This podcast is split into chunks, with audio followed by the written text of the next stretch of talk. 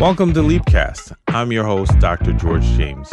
Leap stands for leaders, entertainers, athletes, and performers. And I'm on a journey to connect with high achievers and highlight their unexamined human moments. Tune in to learn how these high achieving Leap individuals were able to reach their greatest potential, face their most difficult challenges, and embrace the human moments that helped them along the way. If you want to get the episode highlights directly in your email, then head to theleapcast.com right now to subscribe.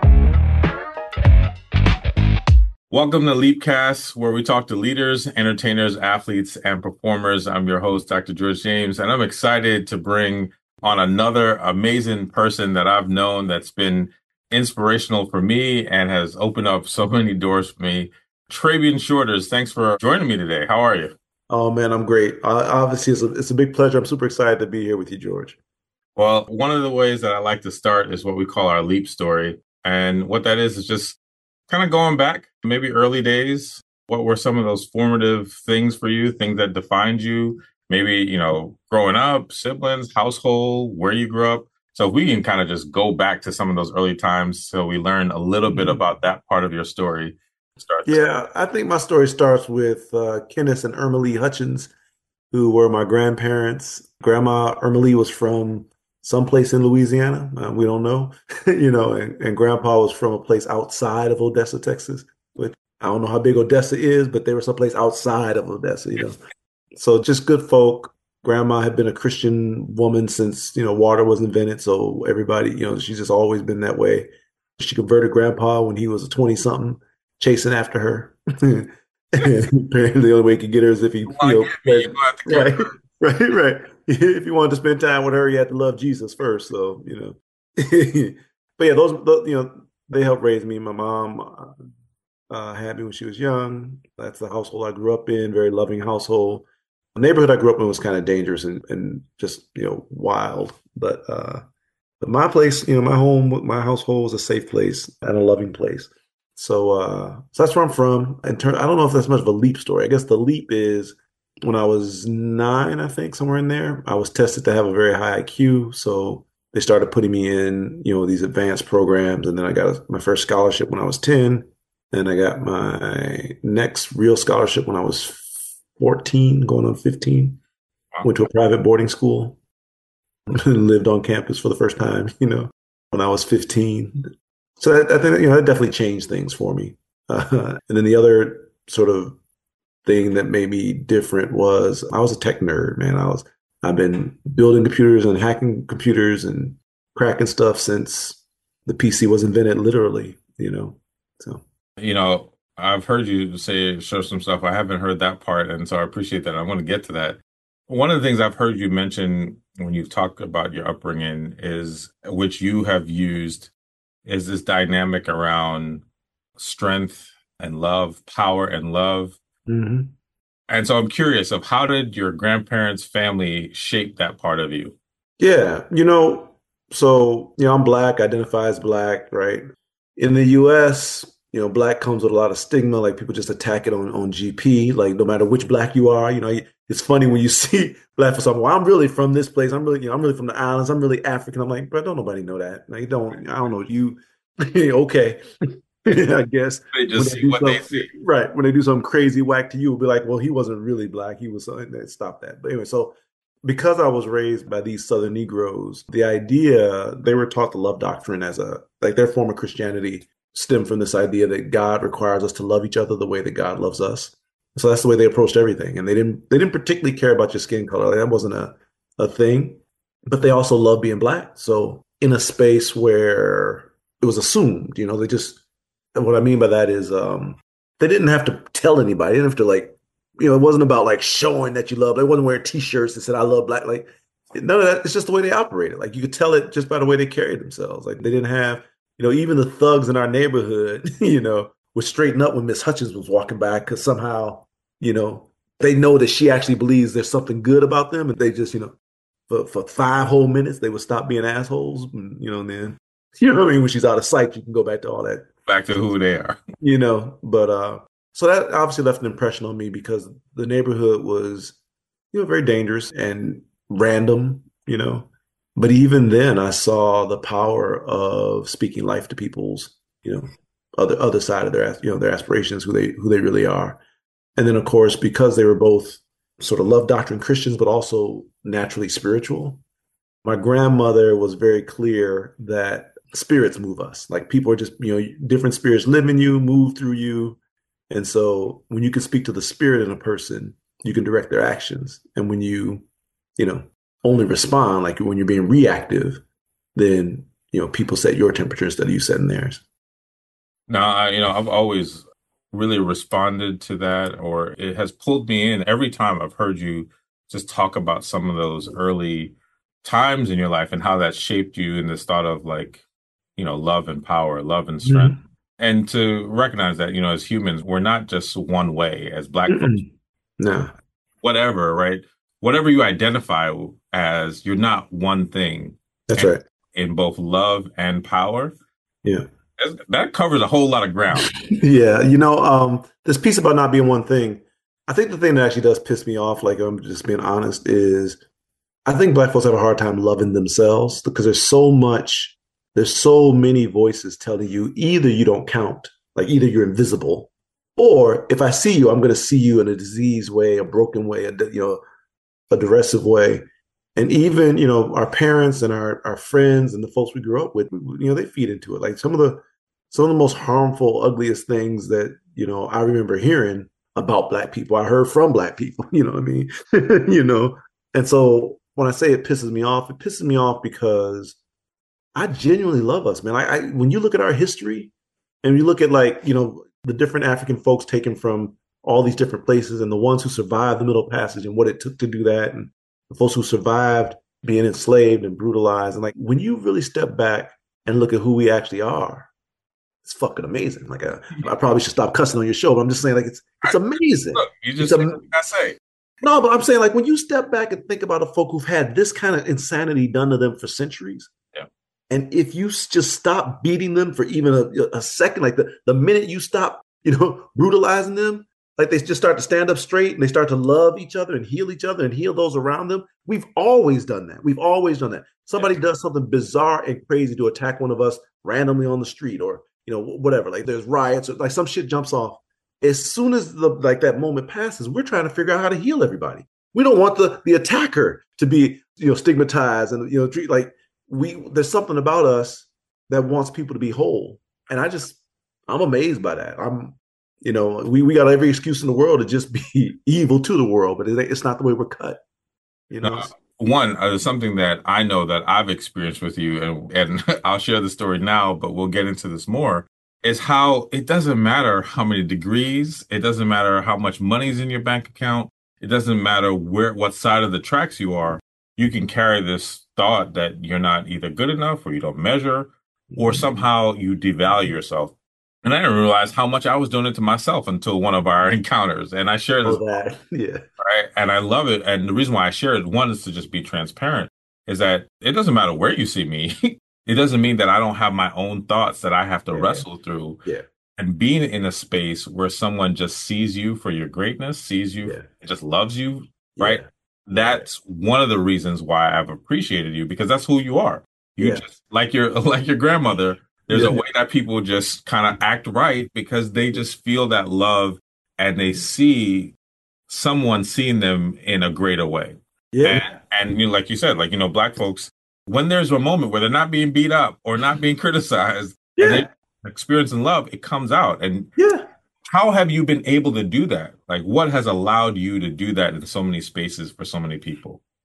Honestly, brother, I think, I think it's who we want to be. Like, I'm not even, because you know my wife over time has asked me like why do people like i'm the dude that like if i get into a cab and i'm driving from like the airport to the hotel on the way the cab driver will like divulge his secrets yes. and like tell me I about the affairs that he has I, I, I didn't ask about none of this stuff you know what i mean like but, but my point is i just think people want like people want to be safe they want to feel they want to let it off they want to take a chance and be kind to somebody for no reason you know what i mean like so it's not, I don't think I have to do that much. Like I think I have to like the thing is, like I like I said, I genuinely love black folks.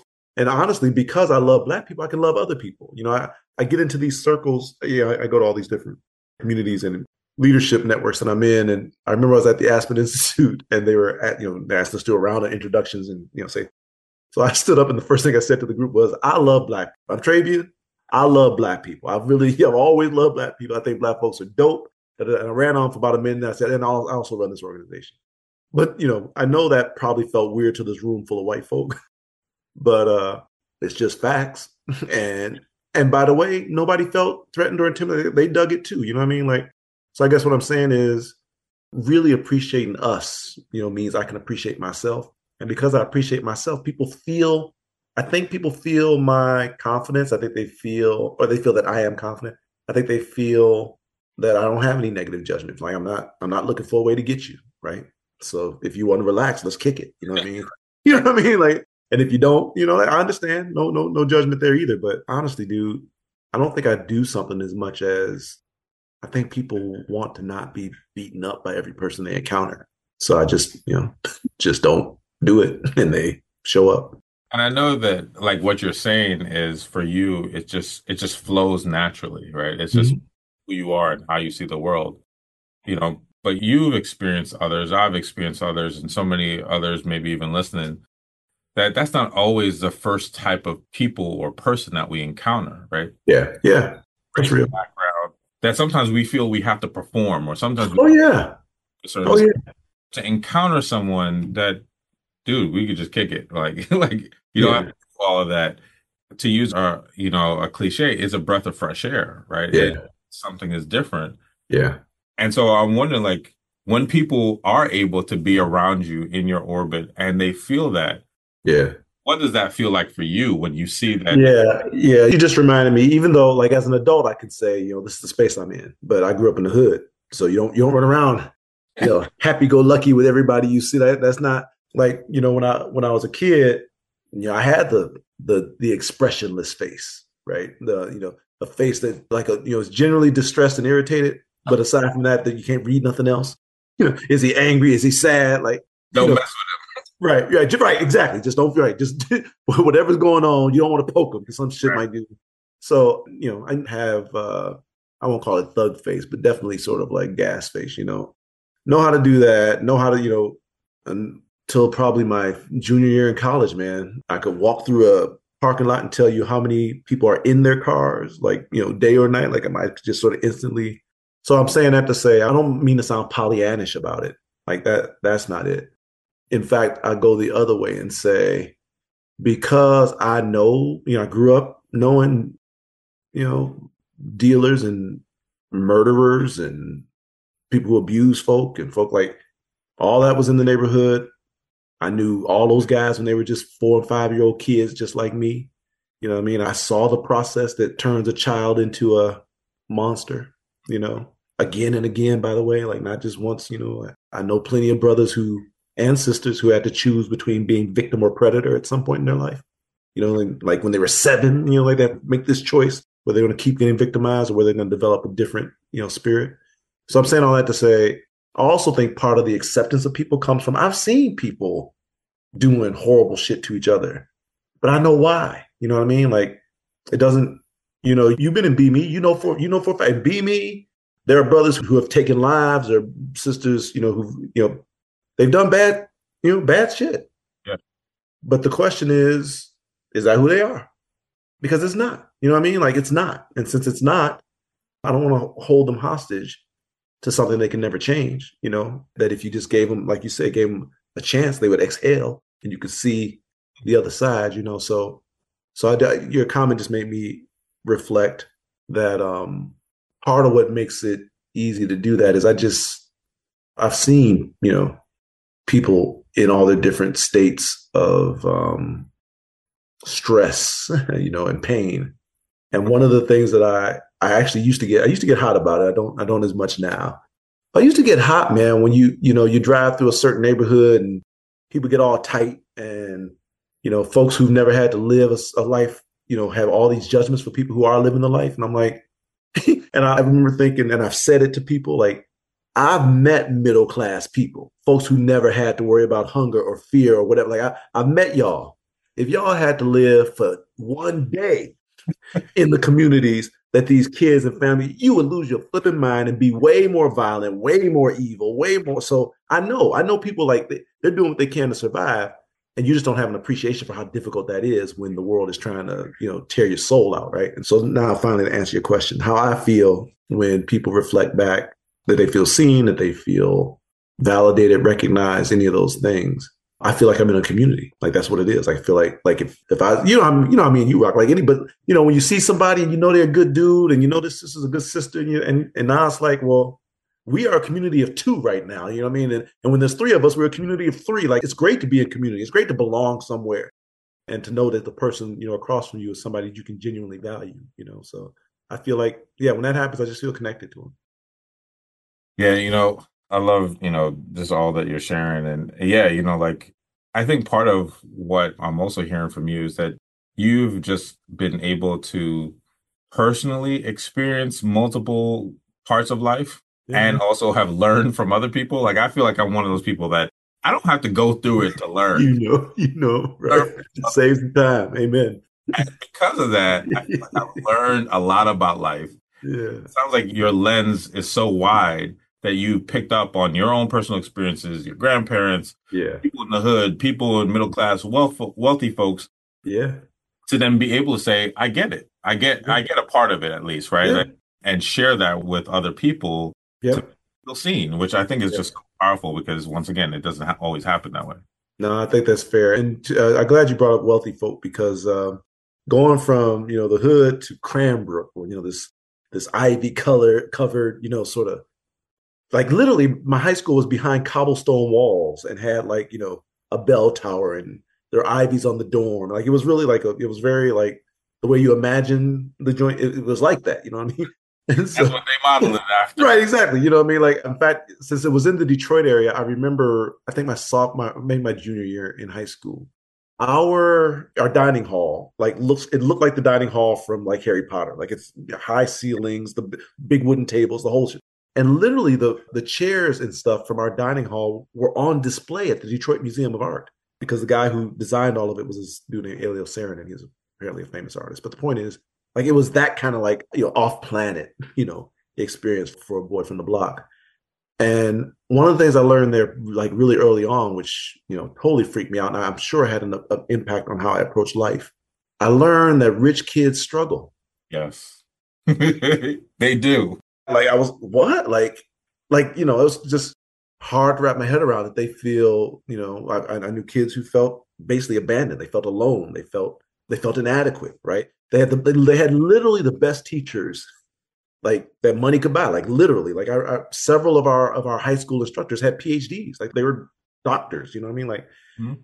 so but none of that you know meant that, that they didn't have to deal with stuff you know what i mean so that was a surprise um, also, to be brutally honest, the other surprise, well, there's two, two other surprises. I'll save the, the, the brutal one for last. But the second surprise was, I, you know, I used to think that like rich kids had everything handed to them. You know what I mean? Like, mm-hmm. you know, they they do their thing and then they grow up and they take over mommy and daddy's company and you know like. But after going after you know being at Cranbrook, I realized if you go from junior kindergarten all the way through the high school, you know, senior graduation, in one educational community, which is you can do at Cranbrook, and then you go on to the best schools because you got the pedigree for it. You've literally been training your whole life yes. to run daddy's company or mommy's company. Yes. So in a fair and open competition, you're gonna win. Like there's nobody better prepared to do it. You know, I went to plus the people that you're around, plus the experiences and exposure in mommy and or daddy's company. All Look, of I went to school with both Carol and Chris Ilitch, who, if you don't know Detroit, the Ilitches own Little Caesars and like a third of Detroit. You know what I mean? So I, went to, you know, Dan Gilbert owns a third and the city owns the other third, right? But the point is, um, but I went to school with those guys, and you know, honestly, I, I always thought Carol was like smarter of the, you know, Chris is running the company now. But all, but the point I'm just trying to make is they had been prepared for what they're doing now. Yeah. There is nobody who could out, you know, be better at the job than than they are. They've been you know they, have been working at it for a long time, right? They they understand the family, they understand the business, they understand money, they understand like. So I'm saying all that to say, I used to think rich kids have stuff handed to them. Nah, not really. You know what I mean? Like there, there's nobody better prepped than they are. You know, so fair enough. And then the third thing that, you know, was a big surprise to me is they're not smarter. And I don't mean Chris and Carol specifically. I just mean wealthy kids are not smarter. That I've been with the guys on the block who can figure out literally how to do almost anything. And I've been with the, you know, with well educated, well prepared, but not particularly smarter folk. And that was mind blowing. That like that was a game shifter for me because it meant that even though these folk, you know, have more resources, have been prepared, have been better prepared, they're not better. You know, like that's not what's going on. They they are better resourced. you know, they are better cared for. No, I appreciate like, you know, you highlighted that because, you know, in growing up where I tell people often, you know, my parents worked hard and I'm grateful for how hard they worked. And, you know, we weren't below the line, but we were far above the line. I didn't get a, I didn't get free lunch. I probably could have qualified for maybe something. You know what I'm saying? Right. You were bobbing. Right. Your head right, above right. the water. And, you know, I talk about how, you know, I didn't have Nikes. I had Pro Wings when you're in that type of mindset, you can believe that people who don't have to think about those things have everything or don't have worries. But being a therapist and talking to people, like, yeah, I have heard their struggles or their worry or the thought of like, oh, I can't talk about my struggles because somebody right. is worse off. But right. I'm like, we're not comparing you. That's right. We're comparing you to you, right? Yeah. And being yeah, able I love that. that. And so, you know, when you highlight that, I appreciate it because there are people out there who struggle who have wealth.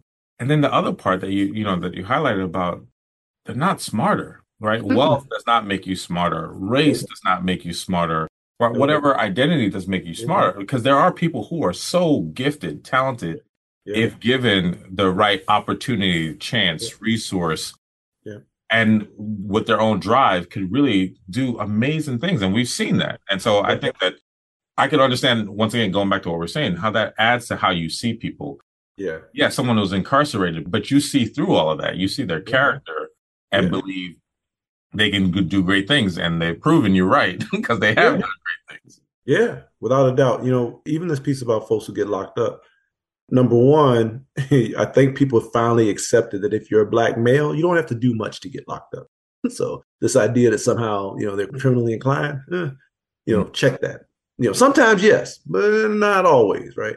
Then the second thing is, funnily enough, given the way like school systems are pretty terrible to you know in, in some neighborhoods, I think this is gonna sound terrible, but I think some of the more intelligent folks are the ones who end up, you know, doing criminal stuff because they, they figure out that it's a setup. They figure out the hustle, and they're like, "Well, I'm not, I'm not gonna play the game. We'll do something different." And obviously, that's a web that you know leads you in, in the wrong places. But I, all I'm trying to say is this assumption that just because somebody is locked up now, what tends to happen is they don't like, but legit literacy is low. Things the school is supposed to do for you weren't done typically. Yeah. But it's not, again, it's not saying that the person has some innate deficiency. They just literally weren't invested in, literally weren't developed, you know? And being able to separate that, which I think we've, as a country, as a society, we've struggled with separating the factors, right? The different things, right? We know that if you're under resourced or if you're not, if you don't have the best teachers or even the books that are from this decade, you know, it's going to impact, you know, what people can really learn and compete on. But then when you look at their just their talent, their intellect, their drive, their ambition, you recognize yeah. that they're amazing. I got to tell you, since we're talking about education, I got to tell you something that probably is controversial, but I just might as well lay it out there. Like, so we have daughters who'll be five next month. We haven't put them in school and we probably aren't going to put them in school until we can find one that meets our criteria. But certainly, so but but here's the thing. Here's why, right? I've had great education, you know, private schools, public schools, like, but my daughters are, like I said, will be five. I have yet to go to any school in the United States that doesn't absolutely center white kids. Now, I got no problem with white kids, but I'm saying if I have a five year old daughter who is in the stages, you know, of identity formation. Like, you know, yeah. until seven, she's trying to figure out the very fundamentals of who she is. And for every reference to center somebody who is not her, yeah. that is psychic displacement. I'm not going to have her, either of them, like both of them, I'm not going to have either of them grow up, you know, starting off with like I am the friend in somebody else's story because that's the way the black kids show up in the books. You know what I mean? If they show up at all, you know. So the ironic reason for why I haven't put my kids in school yet is because school teaches them to displace themselves psychically in their lives. I don't want to spend the next 50 years repairing that, you know, that damage. Let's like we literally we have home to you know we, we can afford to do home tutors and and they're all black. the materials that we have them teach from are you know center black kids and usually black girls. By the way, the black girls have white friends and friends from other countries and other cultures, right? But the black girls at the center of the story, you know, and, and they're learning math and whatever. Like, you know, they got tutors for different things. But the point I'm trying to make is the education system will teach you that your story is not about you and that has I think that has real consequences. I trained, and one quick story: I, I was hired by uh, Kauffman Foundation years ago to do an analysis of how their high performing teachers and educators of color basically view their narrative and the like. One of the interesting findings from that was these teachers, you know, they're different ethnicities and different races, men and women, but these teachers of color did not view the educational system as you know, sort of ambivalent towards Black folks or ambivalent towards people of color. They viewed it as actively hostile, that the education system is actively hostile to our children. And they got involved in the education system to shield, right? To be a buffer, to translate, to make it safer for kids that were Black and brown to go to school. So I'm like, well, shit. if the people, you know, if the high performing teachers in the schools are there because they recognize how destructive the school is. Then what better indictment do you need that the school system actually is hostile to our children, right? So, so yeah, I'm in I'm in this place right now, me and my wife, where we're like, right now we can afford to homeschool and do that, and certainly, you know, when they're past the age of seven, we can re- you look again at it. But, but yeah. No, I appreciate you know the intentionality of that and how important that is, right? And you know, as you're sharing that, I, I, thought about like my own children. I think it was my daughter when, and she was in school and came back and was sharing like, you know, the story of like, you know, Goldilocks. And, but what I was impressed by the school was that they did all the different versions. They did the mm-hmm. African mm-hmm. version, okay, some other cultures. I'm like, okay. I'm a full grown adult. I'm like, there's other versions. right, right, right. I didn't know there were other versions. There's a African centered version right? So, mm-hmm. and like there, what's the all I knew was Goldilocks, you know, white girl with you know the the bears and all right, that. Right, right. And a white white girl who invaded some homes. That was okay, right? and, but the thought of like one of these stories, and I know like the narratives that we are that are projected onto people or onto identity, onto who we are, is so profound that does shape us. That oh, does oh, yeah. shape us to make us feel less than, not good enough. Yeah and especially when we talk about the intersections of some of our identities. When you talk about being a black girl, right? Like some of those things, when you add other yeah. Yeah. identities, there's so many messages out there to then yeah. say you're not less, you're less than, you're not good enough. And and I know narratives and stories are so important to you. So I can understand why you would make such a choice with your daughters to not have those narratives infiltrated in their mind about who they are and who they can be. Yep, yep. And you've met them. They're super like uh just they're happy kids. Like, you know, like I tell my wife that uh I'm just amazed by our, our kids, you know, like I said, I grew up in the hood. And so now that we're bougie middle class Negroes, I'm like, these girls have literally no idea. Like my, my brother was in town a couple days ago and we were just cracking jokes about being hungry, you know, uh, earlier, you know, we're growing up and stuff. And we were laughing because we both have kids now and our daughters have no idea like none like they think you know like when, when they when they uh you know if it's 30 minutes past you know lunchtime or dinner time they start saying my belly is hurting I'm like it's hurting yeah. it's hurting hurting. Like you literally have no you can't tell the difference between a little hunger pain and actually pain you know what i mean? Like so we love that they have no clue you know? But my oh. point is i tell my wife like I love that. I, I think that's wonderful because I, you and I both know for a fact that plenty of kids by the time they're five, you can see the wounds in in their eyes. They, yeah, so. Like you said, have made these choices about themselves, about their families, about the world that takes some time to really kind of work through. Yeah. I don't want to fully jump over, you know, mm. Ignite and all the foundation work that you've done. Sure, but that was important, right? Like it I'm wondering how did that shape the work that you're doing now? How would you say those you talking about foundation land or foundation world? Yeah. So all right, so I, you know, Negro tech nerd from the hood grows, you know, little boy tech nerd from the hood grows up, went to Michigan State, go Spartans, you know. yes. I uh I um you know, I graduate and went to work for the Detroit News because I was interested in journalism at the time. Did a very short tour there and got into tech, which is also my interest, right? So I do the tech company. It does well actually. And then I get into, you know, I get out of tech and I get into trying to do philanthropic things, right? I, I've officially retired from tech at 29 or, you know, you know how it works, right? So I'm out of that. Now I want to do something, you know, good with myself. And so I started, I, yeah, I worked at Ashoka for a while. I then went from Ashoka to the Knight Foundation.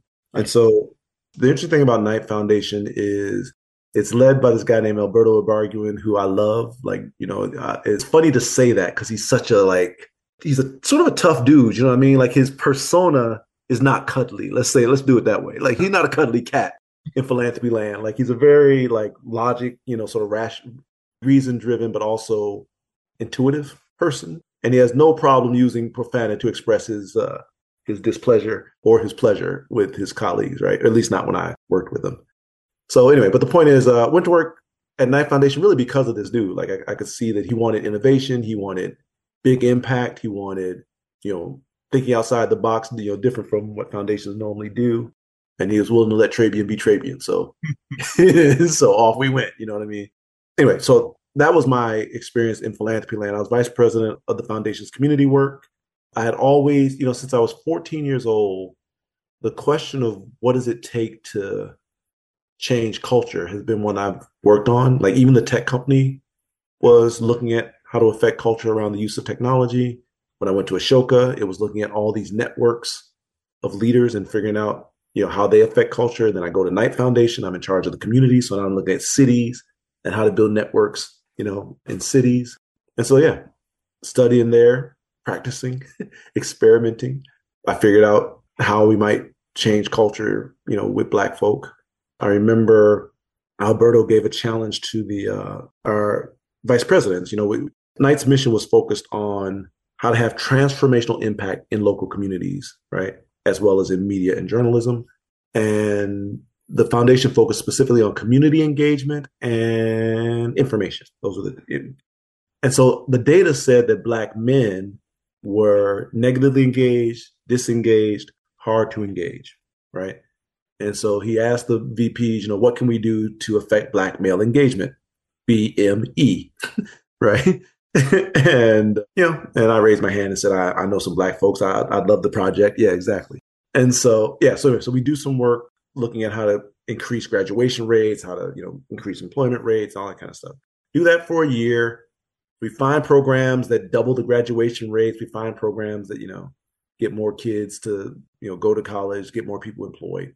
And at the end of the year, when I'm doing my review with them in the office, I was like, okay, I mean, yeah, these are, you know, we found incremental impacts. Uh, there's really nothing transformative here. Like it works, like, but I don't, there's nothing that's going to change the game here.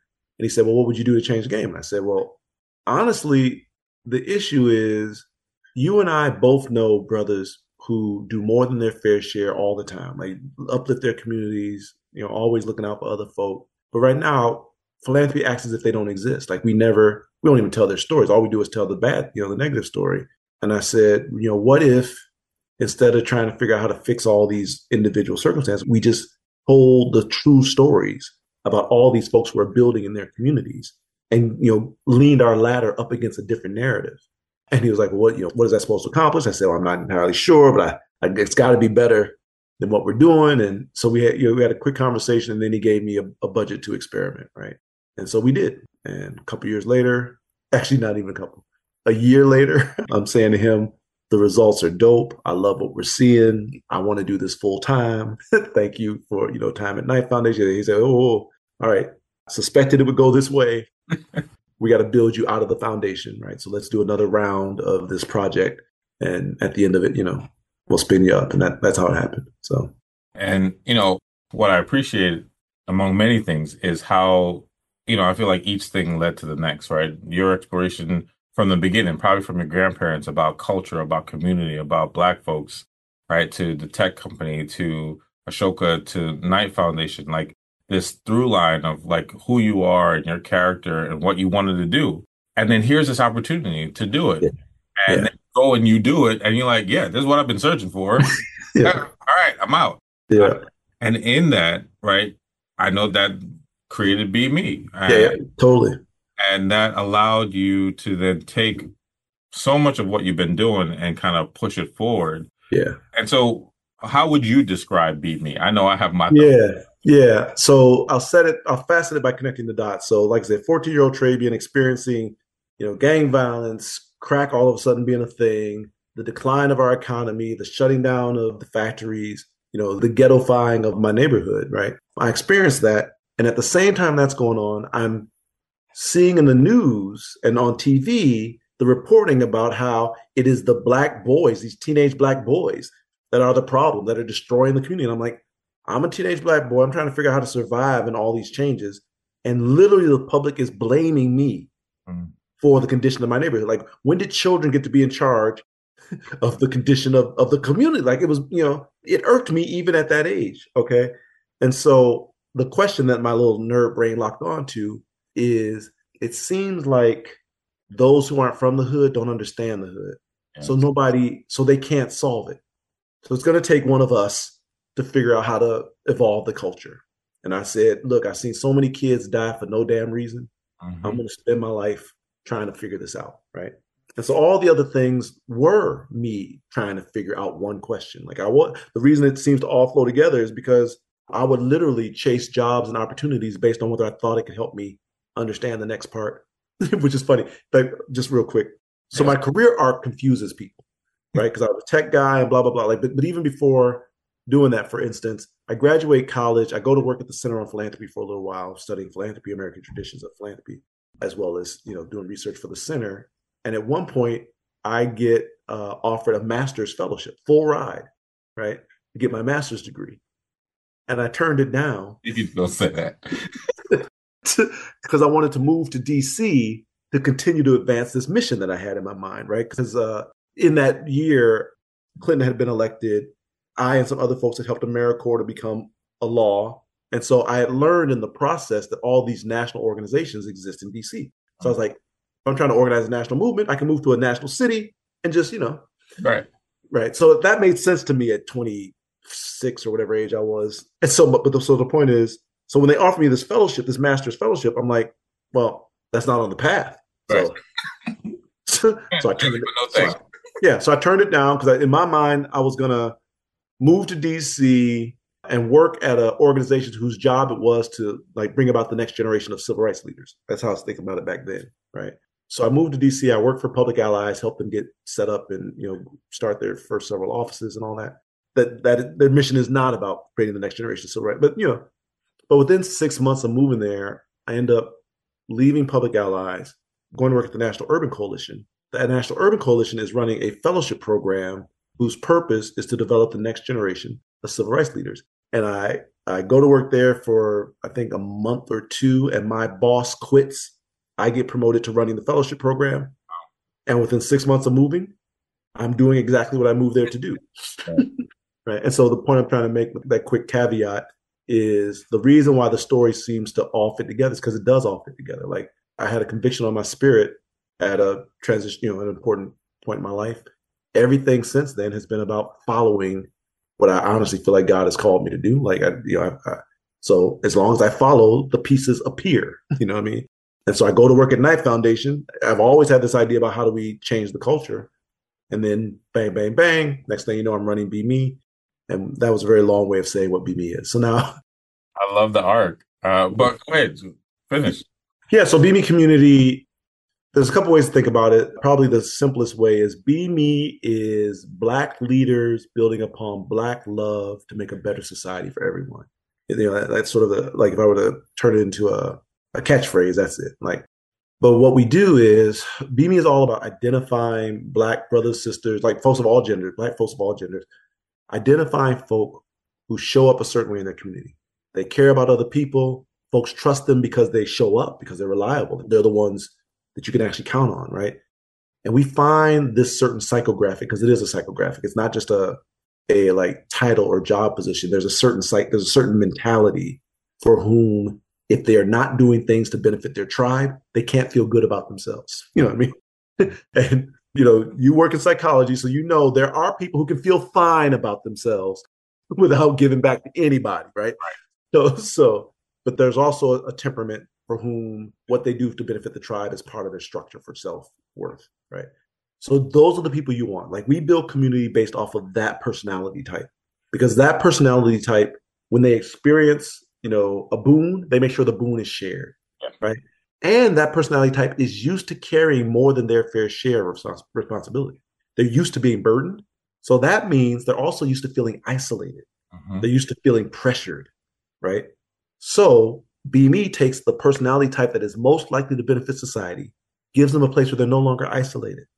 They're no longer, you know, pressured. They can be appreciated. They can be loved. We will remind them to take care of themselves. We will do things to encourage them to be good to themselves and each other. So their natural proclivity to be a benefit to society is now actually being supported. Yeah. You know what I mean? Here's a place where we don't shit on each other. We don't. Like one of the things I love about BMe, and you, you're part of the fam, you know, one of the things I love about BMe is I, I hear folks in the community say all the time, oh, when I find out somebody was a BMe brother, so I'm like, yeah, the answer is yes. Like, oh, I didn't, oh, you part of the clique? Oh, right. I know, I know what kind of person you are. I will help you. You know what I mean? Like, so I love that all those sort of messages that black folks are taught to tell other black folks about crabs in the barrel and we don't do this never do business with your family, you know, and BMe, it's like, oh, you wanted to click, we good. What what you need, you know what I mean? Like it's not a. So I love that, right? Uh, and I love it. You know, all of that. I love how you've been driven for a long time, understanding, you know, even what you've mentioned, your purpose, your calling, what you're supposed to be doing, and how you've made intentional moves or been led to these moves along the way to be where you are and to have created BMe. And as a part of BMe, right, like it's been amazing for me. And I've loved the people, the experience, right? My wife is in it, right? Like it's like, come on, like like you said, like as you sprinkle a little bit on me, it's we're gonna go, right? So, and I've appreciated it. You know, something I've shared with you that you know I'll share with others is that there are a few places in my life that I've established as home that allowed me to grow even more. Yeah. And some of those places, you know, it's interesting, right? One of those places is Villanova, right? Mm-hmm. I love Villanova. I went there mm-hmm. undergrad, predominantly white institution, mm-hmm. but some mm-hmm. great, amazing people that are there, yep. right? Yep. And then the other place has been BMe, right? Like all black, black people from all different backgrounds, all across the country, even some parts of the world. Yep. But a place that has allowed me to grow and to flourish or to try out some stuff. Exactly. Right? And to then be of impact. And so that's part of it is like, not only have I benefited, but I've also been able to benefit other people, which goes back to like what you say, the psychographic, right? The thought of like, these are people who want to do good for others. And if they also get to flourish, it's a win-win-win. There you go. And that, so, is a theory. I love it. And, uh, you know, what you've been able to do. I want to be able to add, there's a few questions I like to ask before we end, but I would love for you to even highlight asset framing and I know it's a you can't it's a long description, but yeah. I'm really curious about how you got there. Yeah. Especially in the connection with the work that you're doing with, with black folks and people outside yeah. of Yeah. So asset framing is a cognitive framework that is sort of sweeping the social impact field. You know, lots of like major companies as well as foundations are really learning how to apply it. But here's where it can, comes from. So I've always wanted to figure out how to free Black folks from this sort of just oppressive culture, stigmatizing culture. And legitimately, I think a lot more about how Black people think of Black people. I don't really worry about how white people think of Black people. Like it's not that's a that's a secondary sort of incidental thing. So BMe doesn't exist to and asset framing is not about getting other people. it's about getting Black folks, you know, as I always like to say in the click, like it's never about what people call you. It is always about what you answer to. So you have to have a clear sense of who you are so that you know which stuff matters and which stuff doesn't, right? So I'm very So when I think about asset framing, the way I got there is I'm, I'm on this mission. I'm trying to figure out how to shift culture. I learned that human beings are very narrative driven from Daniel Kahneman and Tversky and other uh, cognitive research psychologists. And so with that insight, I'm like, huh, okay. So if we're narrative driven and the narratives around Black folks are pretty universally negative, then it's actually not people's fault that they have mm-hmm. these autonomic, automatic negative impulses. Mm-hmm. It's literally not their fault. And I'm not, I'm not trying to let racists off the hook. right. But at the same time, human beings are pattern making and pattern following machines. It is autonomic for us. And so if that's all that people know, then that's all they can do is reference that in their recall, right? And so asset framing is very simple, right? It says rather than define any people by their challenges or faults or shortcomings or any of that stuff, rather than define them that way, define them first by their aspirations and contributions. And then after that, you can talk about whatever shortcomings you want to. But what that does for your mind in terms of how your mind builds associations, it literally associates aspirations and contributions with that same person yeah. that it would not have before. Right. And so if you say, I was, you know, I was just on the on a call earlier today with the folks at DonorsChoose, right? So if you say, you know, little Susie is a curious student who wants to learn about science in her failing school system where she is on free and reduced lunch, right? You can, if you say that story, you have asset framed the child. She aspires to learn. She aspires to do well in science. Like she has aspirations. She makes contributions. And you still talk about all the things that are jacked up. Yeah. But what you haven't done is implied in any way that she is responsible for the condition of her school or the condition of her community. Yeah. But when we come, when we say little Susie is an at-risk youth in a low-income neighborhood, then people actually feel like something she actually has something to do with her being at risk. You know what I mean? Like, so again, when we leave out the aspirations and contributions, we literally stigmatize people. And our minds have an, a, we all have a physiological natural aversion to anything that carries stigma. And in the training, you know, I use examples of rats and roaches and mm-hmm. spiders. You're like, we we have an instant response. They don't have to do anything threatening. We just behave. You know, when the spider shows up, it's a problem. You know what I mean? Like, so so similarly, anything that carries stigma, you're going to have that physiological instant response to, right? Whether it's a rat or a roach or an inner city youth, right? A poor person, a homeless person, anything that carries stigma, you're going to automatically do that. So you can train your mind not to do that by not stigmatizing them in the first place. That's it. It's a simple skill, but it opens up an aperture. Like literally people, or our clients, you know, report to us that they see more options. Like they they see whole solutions they did not see before, you know? So I'm like, yeah. that, uh, you know, it's so powerful. And with what you've said with your trajectory, it makes sense, right? Even when you talk about at 14, being able to think about, you know, being seen as that at risk youth right? When I'm like, I didn't do anything.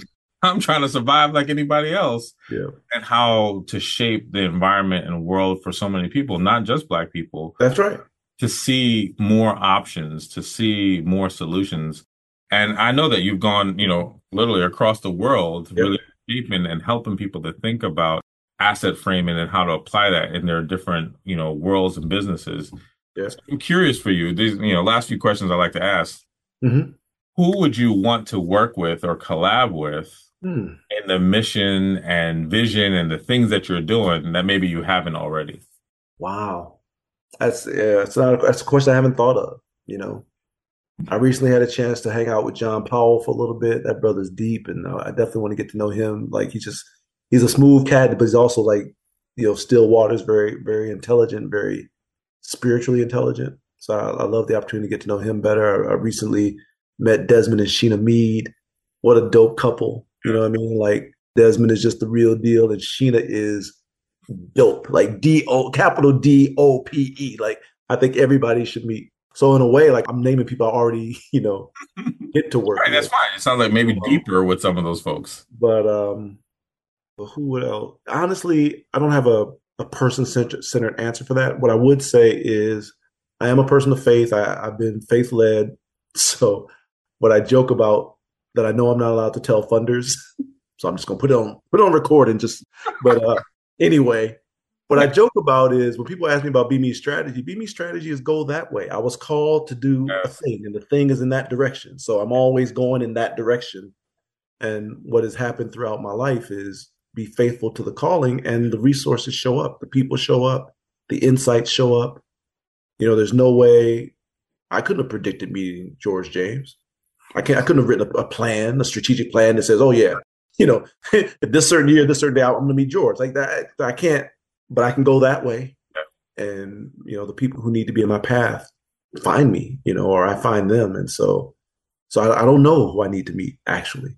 I just know I'm going to keep going that way. I'm going to keep building from love. Like uh, when I think about power, you have to build love and power simultaneously. So I'm going to keep building love and power. I'm going to love black people. I'm going to love all people. I'm going to try to show folks that we actually can have a society that values all members of the human family. It actually works. It works better than the habit that we have and the reflex that we have. Like I'm gonna I'm gonna keep sort of walking that path.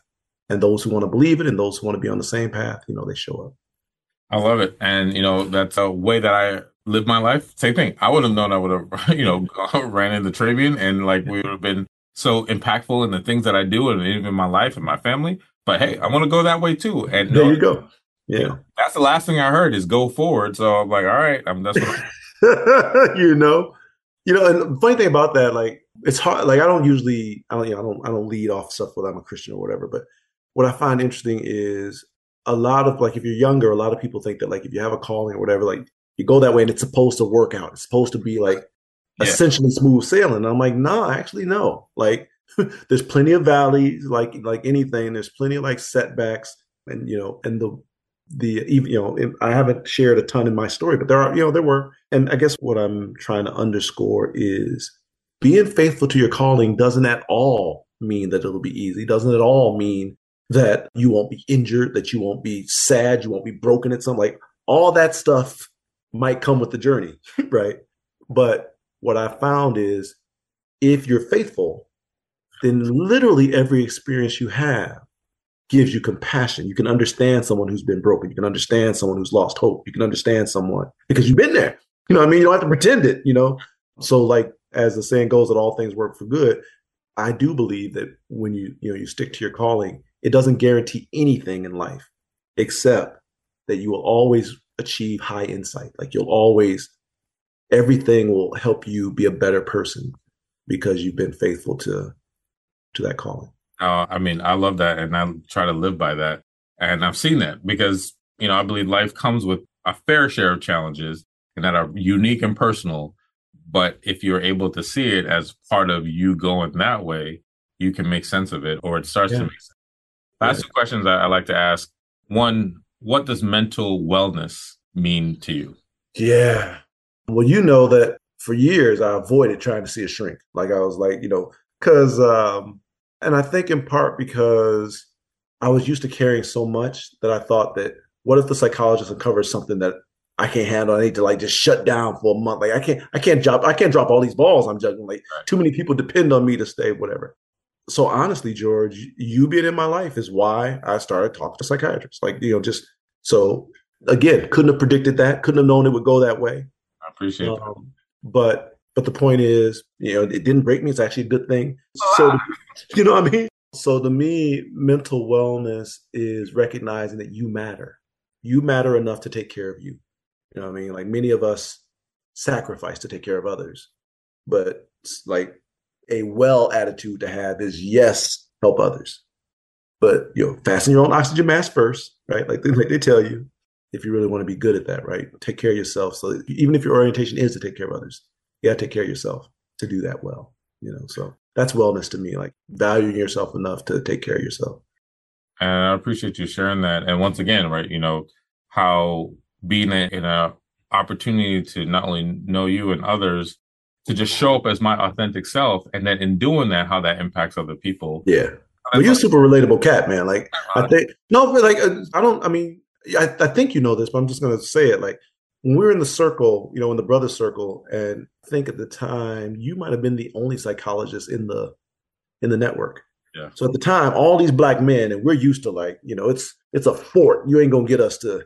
We're not gonna say love because something about it will crack my face. You know what I mean? Like, so so you you know you got all these guys who are tight, but you're so cool, like you're so chill that people are like, huh.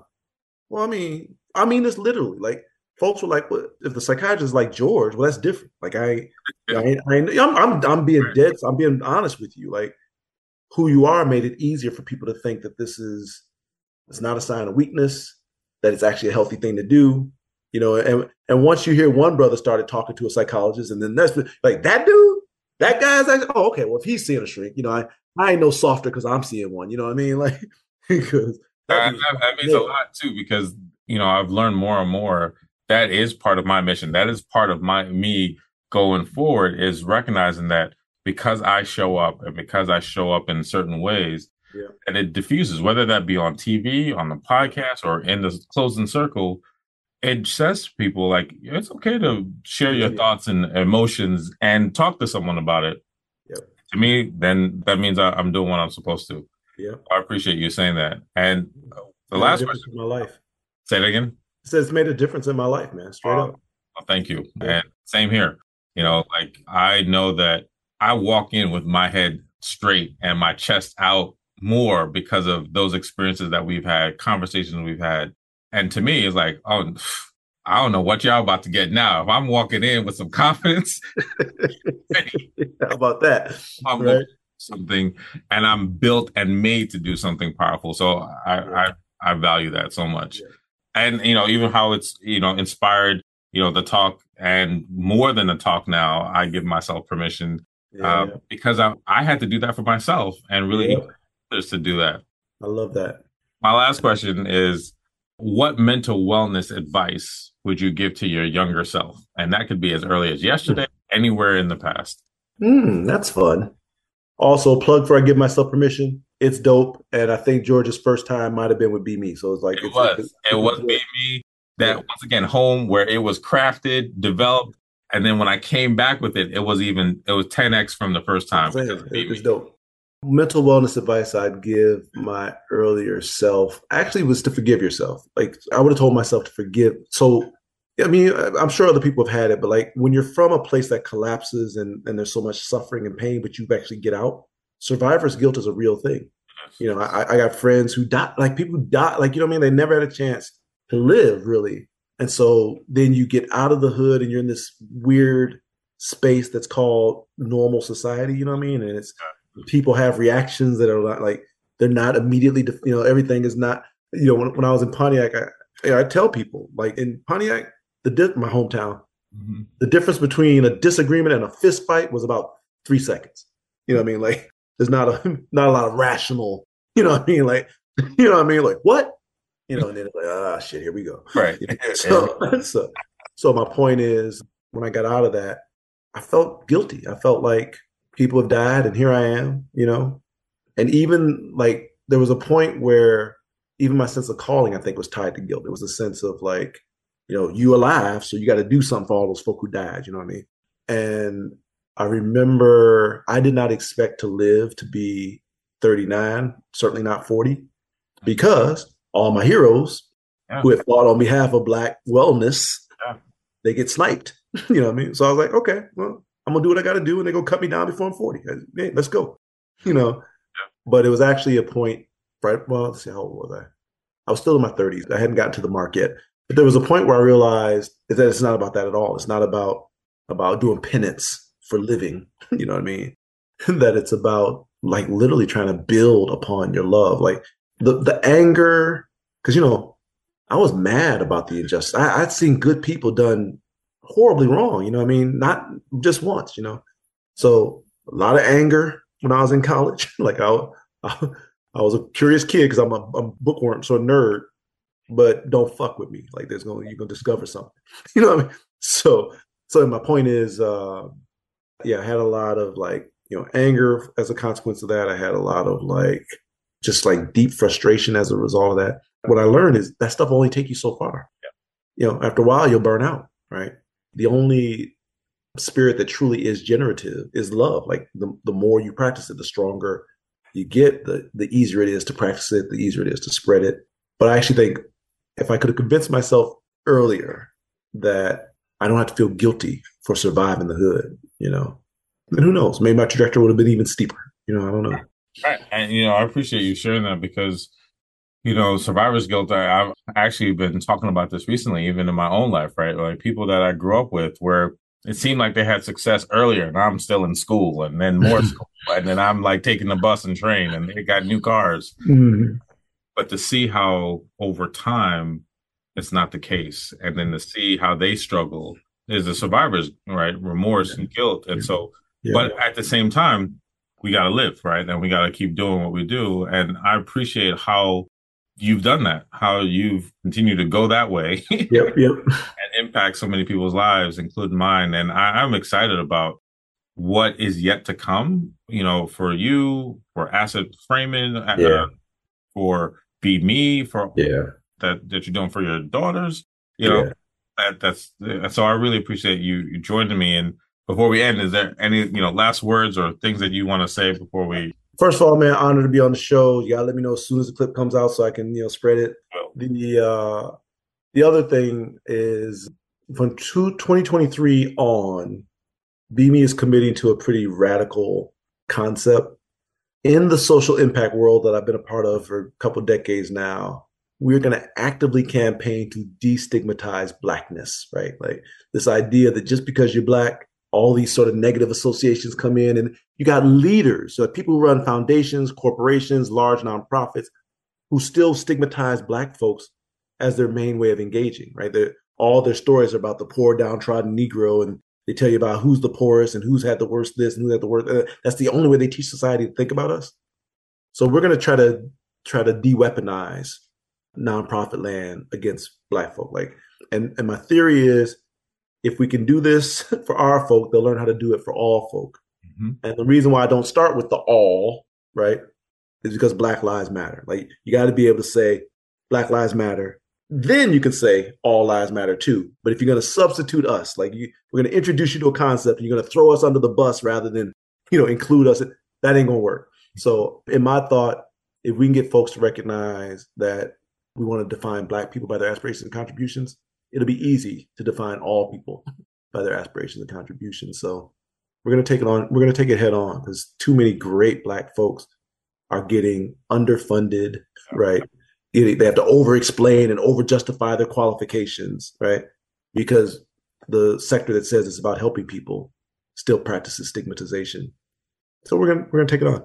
I love it, and you know, just once again just pushing forward right? And that as you push forward there's so many people that are either equipped or healed or energized or mobilized or just say i'm down as a result of that. And it just keeps building upon each other. Of course like yeah you, you lose one here or there yeah. and more come on. And so yeah, like that's right. I love that. I love all that you've been doing. I love the way that you show up for the community for for me, for your family, for your girls, for your wife, for your son, for you know yeah. the way that yeah. you show up. Yeah. So I appreciate you taking the time to join me today. Oh man, like I said, it was a pleasure. Thanks for having me. Wow, what an incredible ride we just went on with another great member of the Leapcast community. I appreciate you listening and hope you got some tangible value from the episode. Please let us know what you think by leaving a comment, rating, and review. As always, please don't forget to subscribe wherever you listen to podcasts. This is Dr. George James, and I'll see you next time.